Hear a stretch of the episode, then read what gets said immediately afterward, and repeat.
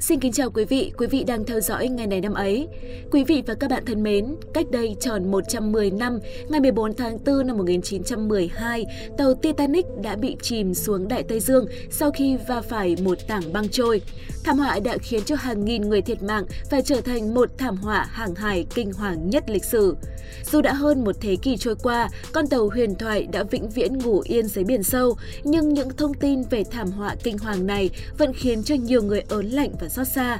Giờ đây sẽ là những sự thật gây ám ảnh nhất về thảm họa này mà có thể là bạn chưa biết.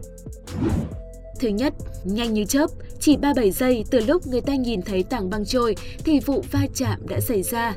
37 giây quả thực không đủ để người ta có thể xoay chuyển tình thế. Việc phát hiện ra tảng băng trôi là quá muộn. Vậy tại sao phi hành đoàn lại phát hiện ra muộn như vậy? Lý do được cho là nằm ở một chiếc chìa khóa. Cụ thể thì hãy chuyển sang sự thật thứ hai.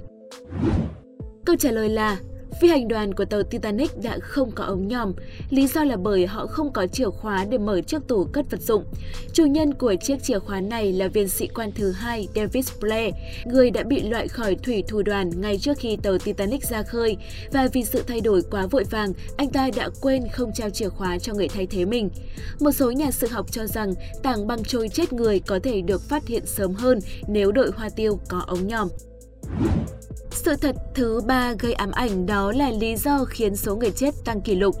Thảm họa đã khiến cho 1.500 người chết trong tổng số 2.240 hành khách và thủy thủ đoàn. Trong số đó chỉ có 300 thi thể được tìm thấy. Không đủ xuồng cứu hộ và cách quản lý yếu kém chính là nguyên nhân khiến cho số người chết tăng cao kỷ lục. Được biết, tàu Titanic chỉ có 20 thuyền cứu sinh.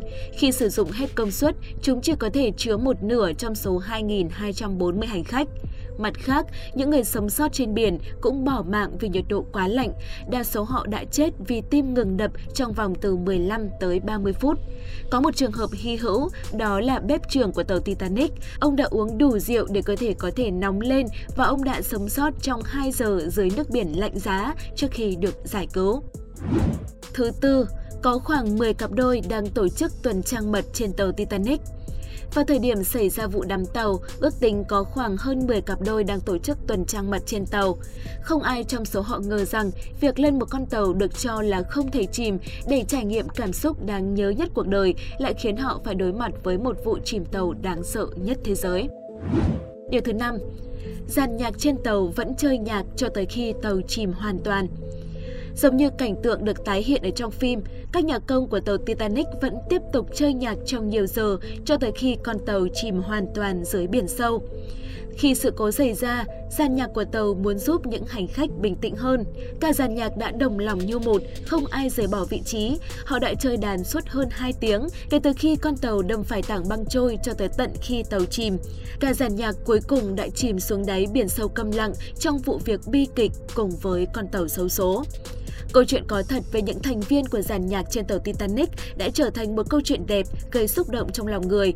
Những ai từng biết tới câu chuyện này đều cảm thấy ngưỡng mộ tấm lòng quả cảm của dàn nghệ sĩ chơi đàn trên tàu Titanic. Điều thứ 6, có người đã mang ba con chó xuống xuồng cứu hộ. Trong khi trên tàu có tổng cộng 12 con chó của những hành khách thuộc hoàng hạng nhất, nhưng chỉ có 3 chú chó nhỏ đã thoát chết bởi vì được mang xuống xuồng cứu hộ. Câu hỏi được đặt ra đó là ai đã đưa chúng xuống xuồng cứu hộ mà không ai biết, bởi dĩ nhiên vị trí trên xuồng cứu hộ phải được ưu tiên cho con người. Điều thứ bảy, tàu đã lãng phí gần 1 giờ đồng hồ trước khi phát tín hiệu cầu cứu. Tờ Telegraph đã viết rằng thủy thủ đoàn đã chờ 45 phút kể từ khi tàu đâm phải tảng băng cho tới khi phát đi tín hiệu cầu cứu, chỉ vì lý do họ không muốn tiết lộ về tai nạn này. Họ phát đi tín hiệu khi nhận thấy con tàu đã thực sự nguy hiểm. Vào thời điểm xảy ra vụ tai nạn, con tàu California đang ở gần đó. Nếu nhận được tín hiệu từ tàu Titanic, con tàu này đã có thể di chuyển tới hiện trường và cứu được nhiều người hơn. Điều thứ 8. Không ai biết tàu Titanic đã ở đâu trong suốt 73 năm. 73 năm kể từ khi con tàu chìm, người ta mới tìm thấy xác tàu. Không ai biết nó đã ở đâu trong suốt ngần ấy năm. Một số cuộc thám hiểm đã thất bại khi tìm nơi an nghỉ cuối cùng của con tàu Titanic ở Bắc Đại Tây Dương. Năm 1985, Hải quân Mỹ đã bí mật ủy quyền cho Ballast xác định vị trí tàu ngầm hạt nhân thời chiến tranh lạnh đã chìm ở Bắc Đại Tây Dương hàng thập kỷ trước và Ballast đồng ý giúp đỡ miễn là anh ta có thể sử dụng công nghệ của mình để tìm kiếm tàu Titanic trong khu vực.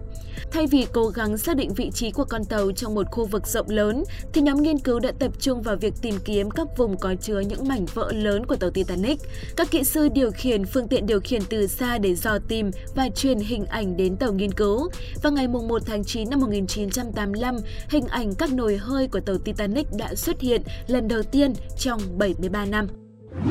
Cảm ơn quý vị và các bạn đã theo dõi video mới nhất của ngày này năm ấy. Nếu thấy nội dung thú vị, bổ ích, đừng quên dành tặng kênh một lượt đăng ký nhé. Còn bây giờ, xin chào và hẹn gặp lại!